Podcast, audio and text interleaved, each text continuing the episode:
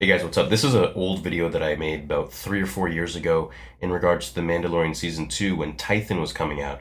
However, I've chopped it, and this is actually super essential for the Dawn of the Jedi movie that we're going to be getting.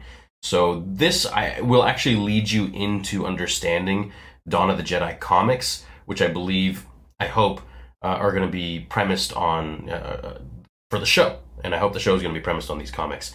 Really cool story really cool story. Dark Horse made these uh, illustrations and everything back in the day. Uh, and I love these comics. I love this series. So go check them out and consider grabbing them and reading them. They're really fun and they'll give you a, a really good insight into potentially the movie that will come out uh, just in a few years, I assume. Uh, okay, enjoy. There's this series of comics called Dawn of the Jedi. I highly recommend them. They're an awesome read and really give you an understanding of the lore behind Tython. I'm going to summarize the events of the planet and bring it to life a little bit in this video, so when you do go into watching the next episode of Mando or whenever Mando takes Grogu to Tython, you'll be up to par. Should the show use old Legends lore, which I think they might draw things from. Tens of thousands of years before Zero BBY, or in other words, before Episode 4, there was a calling in the Force. On the planet Ando Prime, the Dai Bendu attended an edifice. They called it the Tho-Yor. The monks of the planet knew the Tho-Yor was not of their world, and yet it called to them with secrets and mysteries beyond its walls, awaiting their arrival. From all reaches of the galaxy, seven other Tho-Yor repeated this process. They would visit varying home worlds of varying species, from Kashyyyk to Dathomir, Dathomir to Ryloth, and Ryloth to Manaan, and so on. By instinct, these beings knew the answers they sought lay beyond their own world, and the first step was to accept the invitation to enter aboard the Tho-Yor. The eight ships met at the center of the universe, where they met at their final destination, Tython. Waiting for them here was the ninth and final Tho-Yor, the most massive one of them all. This final destination at the center of the universe was Tython. Tython raged with electrical storms. It swelled with mystical energy that called to the settlers, the same energy that urged them to board the Tho-Yors, a primal, old, and ancient energy that would later be called the Force. On this day, travelers became one in the Force.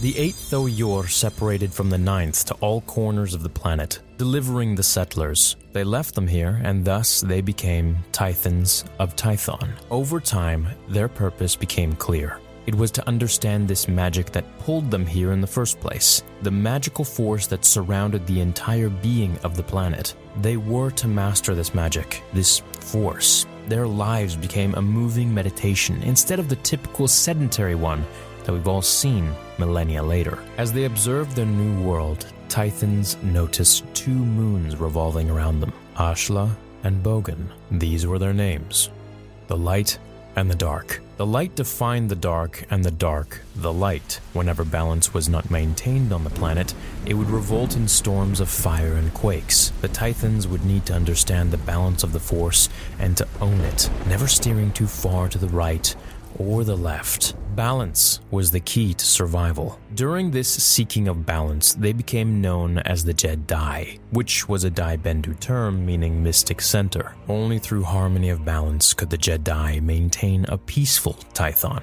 Over more millennia, the Jedi built monuments, temples, and a thriving civilization. However, those strongest in the Force would go on to survive, the planet purging the weakest by force. Those who could not use the Force put the planet out of harmony, out of balance, and therefore, for the sake of everyone else, had to go. In the second millennia, a second migration happened.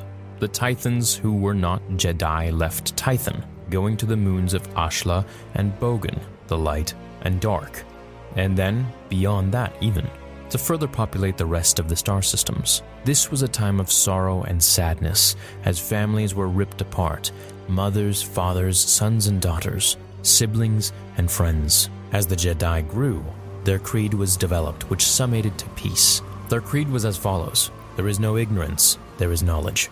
There is no fear, there is power. I am the heart of the Force. I am the revealing fire of light.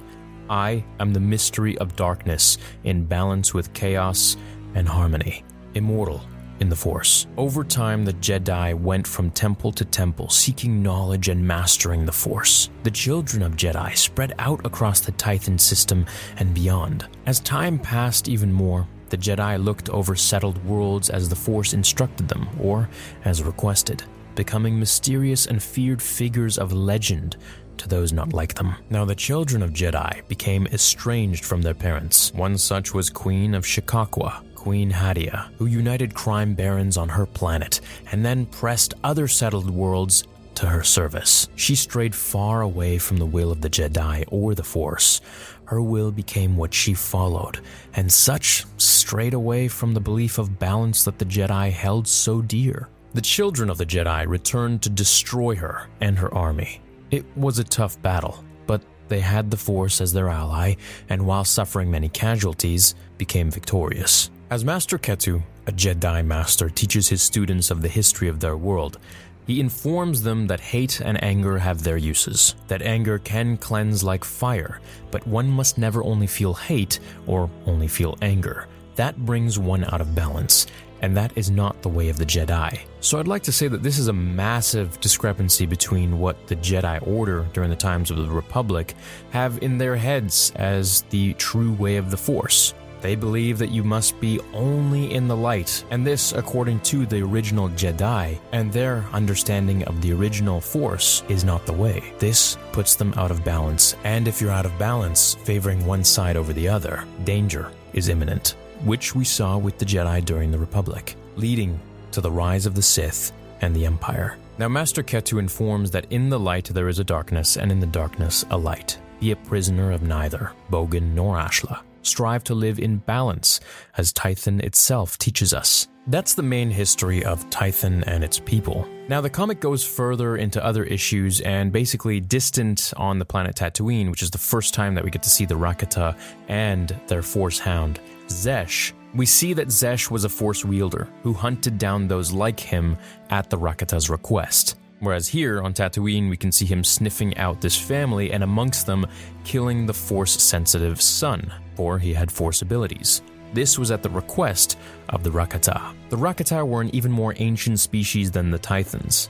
Eventually, the story falls into the origins of Xesh and his mentor Lok, and the heroes of Tython, and then, of course, the overseeing powerful Rakata, as they control worlds from their stronghold on Byss. The comic has five issues, but the first one dives deep into the origins of the planet. The next set of issues after these five falls under the line Dawn of the Jedi Prisoner of Bogan, when Xesh fights heroes of Tython and then bumps his head to forget who he is, kind of like Revan, later taking us to Bogan and learning about Lok and Xesh. I highly recommend this story and comic series, so if you're going to start with one, I would start with this first issue here and the series. Now, even if they don't pull much from it from The Mandalorian, it is the original story of Tython and the Jedi and the Force, so it's really quite essential to understanding Star Wars, and it's fun. Hope you enjoyed this video, have an awesome rest of your day, and I will see you in the next one. Until then, remember, the Force will be with you, always.